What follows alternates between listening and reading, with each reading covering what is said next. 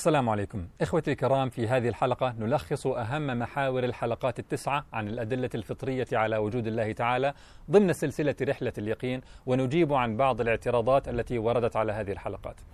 بينا أن هناك فطرة موجودة في الإنسان وشرحنا بعض مكونات هذه الفطرة كنزعة التدين والبدهيات العقلية والنزعة الأخلاقية والشعور بوجود غاية للحياة والشعور بالإرادة الحرة. وبينا دلالة كل من هذه المكونات على وجود الله تعالى. وكيف أن الموقف الإسلامي من كل مكون فطري هو موقف منسجم وعقلاني. وبينا أن الإلحاد في المقابل يقع في مأزق مع كل مكون فطري وأن أساس هذا المأزق هو إصرار الإلحاد على تفسير الوجود تفسيرا ماديا يرفض فكرة وجود إله فطر الإنسان على هذه المكونات الفطرية. فرأينا كيف يتسم الموقف الإلحادي بما يلي. إنكار الأشياء المسلمة والمعلومة من الواقع بالضرورة التناقض وعدم الانسجام الخروج بنتائج تنفر منها النفوس بداهة تحقير قيمة الإنسان وكرامته وإسقاط مصداقية عقله ومشاعره.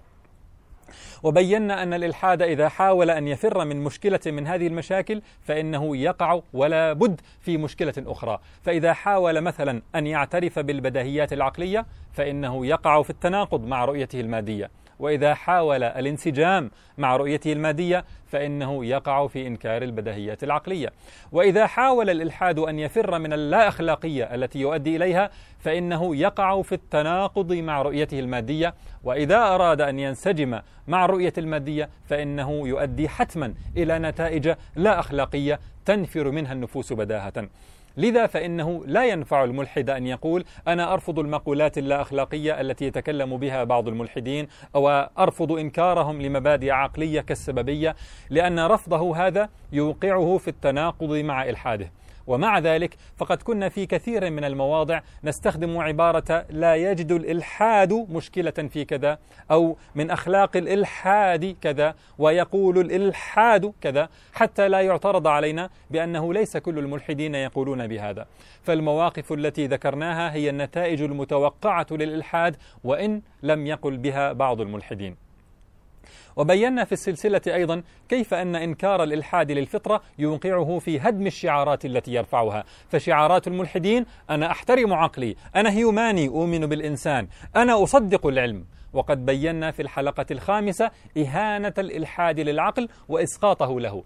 وبينا في الحلقة السادسة والسابعة والثامنة إهانة الإلحاد للإنسان وأخلاقه.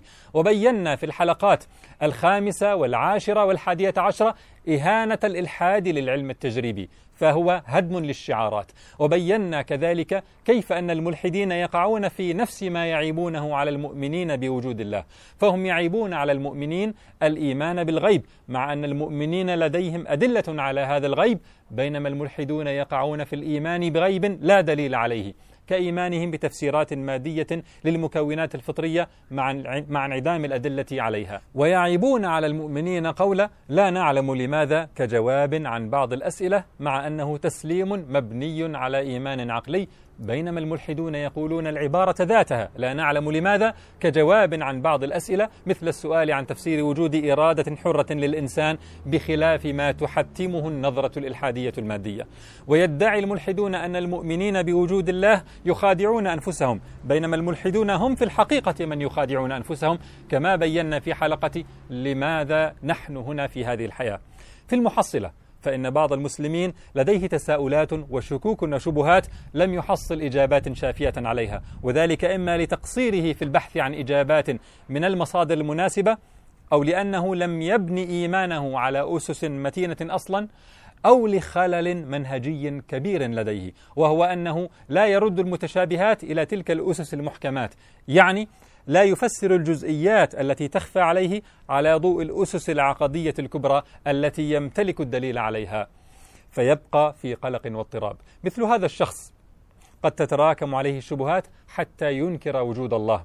ويظن أنه حين يلحد فإنه يخرج من هذه الإشكاليات. ولا يدري أن إنكاره لوجود الله إنما هو مبتدأ طريق متسلسل من الإنكار المتواصل التي الذي يؤدي إلى العدمية والتناقض.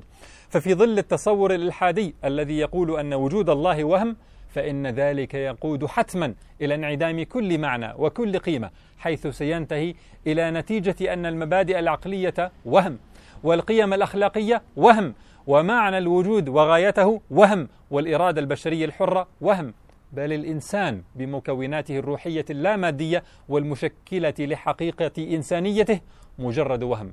وكما عبر الملحد ويليام بروفاين بروفيسور تاريخ علم الأحياء من جامعة كورنيل يبدأ الأمر بالتخلي عن أن هناك إلها فاعلا ثم التخلي عن الأمل بوجود أي حياة بعد الموت وحين تتخلى عن هاتين الفكرتين فإن بقية الأمور تأتي بطريقة سهلة نسبيا حيث تفقد الأمل بأن هناك مبادئ أخلاقية مطلقة.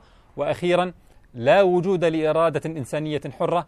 ليس هناك أدنى أمل في وجود أي معنى عميق في الحياة الإنسانية. نعيش ونموت ونفنى نفنى بشكل نهائي حين نموت. فاعلم أيها الشاب الذي تخليت عن دينك وأعلنت ذلك لأصحابك محتفلا بأنك قد تخلصت من مجموعة التساؤلات والشكوك التي كانت تؤرقك يوم كنت مسلما. اعلم أنك دخلت محيطا عميقا متلاطم الأمواج من الشكوك والتساؤلات والتناقضات وتركت العروة الوثقى لتهوي في واد سحيق. ولن تجد مفرا من هذه الحقيقة إلا أن تتعامى عنها.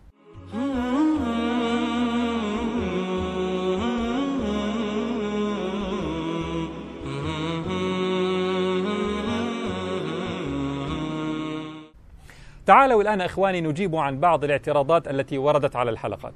أولا كنت في الحلقات أذكر بعض الآيات فاعترض البعض بأن الآيات لا يخاطب بها الملحد.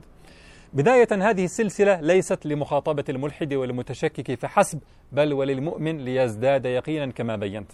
ومع ذلك فحتى في مخاطبة الملحد لا يعاب علينا الاستشهاد بهذه الآيات. لو كنت أذكرها على سبيل أنه يا ملحد الله يقول كذا فعليك أن تسلم لأن الله قال لصح حينئذ أن يقال أن هذا غير عقلاني لأن الملحد لا يسلم بوجود إله أصلا. لكن استشهادنا بها هو لبيان انسجام المنظومة الإسلامية وتناسق ما ينسبه الإسلام إلى الإله الذي يؤمن به. تناسق ذلك مع الواقع في مقابل تناقض الإلحاد. فالانسجام من أدلة الحق والتناقض من أدلة البطلان. ولو كان من عند غير الله لوجدوا فيه اختلافا كثيرا. والأهم من هذا إخواني أنه لا يصح قول أن الملحد لا يخاطب بالقرآن هكذا بإطلاق. بل كثير من الآيات تتضمن أدلة عقلية يخاطب بها الملحد كقوله تعالى أم خلقوا من غير شيء أم هم الخالقون؟ فنحن نحاجج الملحد بالدليل العقلي الذي تضمنته الآية، لا أننا نلزمه بخبر لمجرد أن القرآن جاء به، فنحن لم نقل مثلا يا ملحد القرآن يقول أن الله موجود فعليك أن تصدق أن الله موجود، لم نقل هذا. ثانيا، اعترض البعض بقوله أنت استنتجت من مناقشاتك وجود الله. والله اسم للإله في المنظور الإسلامي. بينما غاية ما تثبته الحلقات هو وجود إله فحسب. ادعاؤك انك أثبتت وجود الإله الإسلامي حسب تعبير المعترض هو قفز إلى استنتاج تحكمي زائد عن المقدار المثبت. والجواب إخواني أن الحلقات تدل على الأمرين معا وجود خالق مدبر للكون وبعض صفات هذا الخالق التي يدل عليها خلقه. والإسلام هو وحده الذي يعطي تصورا صحيحا عن صفات هذا الخالق المدبر. ففي الكتب المحرفة كالكتاب المسمى بالكتاب المقدس مثلا وصف لهذا الخالق بما لا يليق. كوصفه أنه صارع يعقوب حتى كاد يعقوب أن يصرعه وأنه استراح بعد خلق السماوات والأرض وغيرها. وهي أوصاف لا تناسب صفات القدرة والحكمة الإلهية التي تكلمنا عنها في السلسلة. كما أنني أذكر في الحلقة السادسة مثلا وجود إله أن أن وجود إله بصفات كمال مطلق يؤسس لوجود القيم المعنوية كالخير والحق ويضع أساسا مطلقا للأخلاق. فالدلائل تنتهي بالفعل إلى أنه عند إثبات وجود رب فلا بد أن يكون الرب بالوصف الإسلامي. الذي يصفه بما يليق بمظاهر قدرته وعلمه وحكمته ورحمته والتي تستوجب إلهيته وأن يكون مستحقا للعبادة بصفاته هذه. لذا فليس في ذكر اسم الله قفز ولا تجاوز للحد الذي تم إثباته. ثالثا اعترض البعض بقوله أنت تقيم دعوى صحة الإسلام على بيان بطلان الإلحاد مع أن بطلان الإلحاد لا يستلزم بالضرورة صحة الإسلام. والحقيقة أنني لم أدعي ذلك في هذه الحلقات. لم أقم صحة الإسلام على إبطال الإلحاد. فالحلقات الإحدى عشر الماضية إنما هي بداية السلسلة التي ستطول إن شاء الله.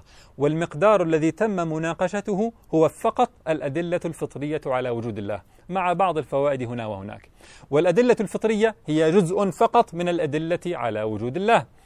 أما مناقشة باقي عناصر صحة الإسلام كنبوة محمد صلى الله عليه وسلم وأن القرآن كلام الله والتشريعات الإسلامية فهذا كله لم نناقشه بعض. رابعا اعترض البعض على ذكر بعض المصطلحات والنقولات باللغة الإنجليزية والحقيقة إخواني أنه كان لنا أسباب في ذلك. منها إعطاء موثوقية لدقة بعض النقولات. فهناك نقولات عن الملحدين والداروينيين غريبة صادمة لا تكاد تصدق. مما قد يجعل البعض يعتقد أن النص الأصلي لا يمكن أن يكون كما ذكرنا وإنما هو تصرف أو عدم دقة في الترجمة فأوردنا النص كما هو من مرجعه زيادة في التوثيق. وأحيانا نذكر عنوان المرجع باللغة الإنجليزية لنسهل على المتابع الرجوع إليه للتحقق والتوسع إن رغب خاصة وأن الكثير من المراجع المذكورة غير مترجمة. وأحيانا نذكر مصطلحات ليس لها تعريب مألوف في المجتمع العلمي فنذكرها على أصلها ليفهم, ليفهم المتابع عن ماذا نتكلم. خامسا إخواني ما يسمى بنظرية داروين تعرضت لجزئية محددة متعلقة بها ألا وهي التبعات الأخلاقية للتطور الدارويني وتفسيرها للمكونات الفطرية وبعض السلوكيات فظن البعض أنني أناقش النظرية نفسها بذلك وراح يدافع عنها ويحاول إثبات صحتها ويتوقع مني أن أرد على كلامه فأحب أن أشير هنا إلى أن منهجيتي في هذه السلسلة هي التحديد والدقة وفرز الأمور بعضها عن بعض. فأنا حتى الآن لم أناقش التطور الدارويني نفسه بل مناقشته العلمية بالتفصيل ستأتي إن شاء الله بعد مناقشة الأدلة العقلية على وجود الله تعالى. كان هذا ختام الأدلة الفطرية على وجود الله. ننتقل بعدها إلى الأدلة العقلية وفيها الكثير من الإجابات والمناقشات المقنعة المفيدة بإذن الله تعالى. فتابعونا. والسلام عليكم ورحمة الله.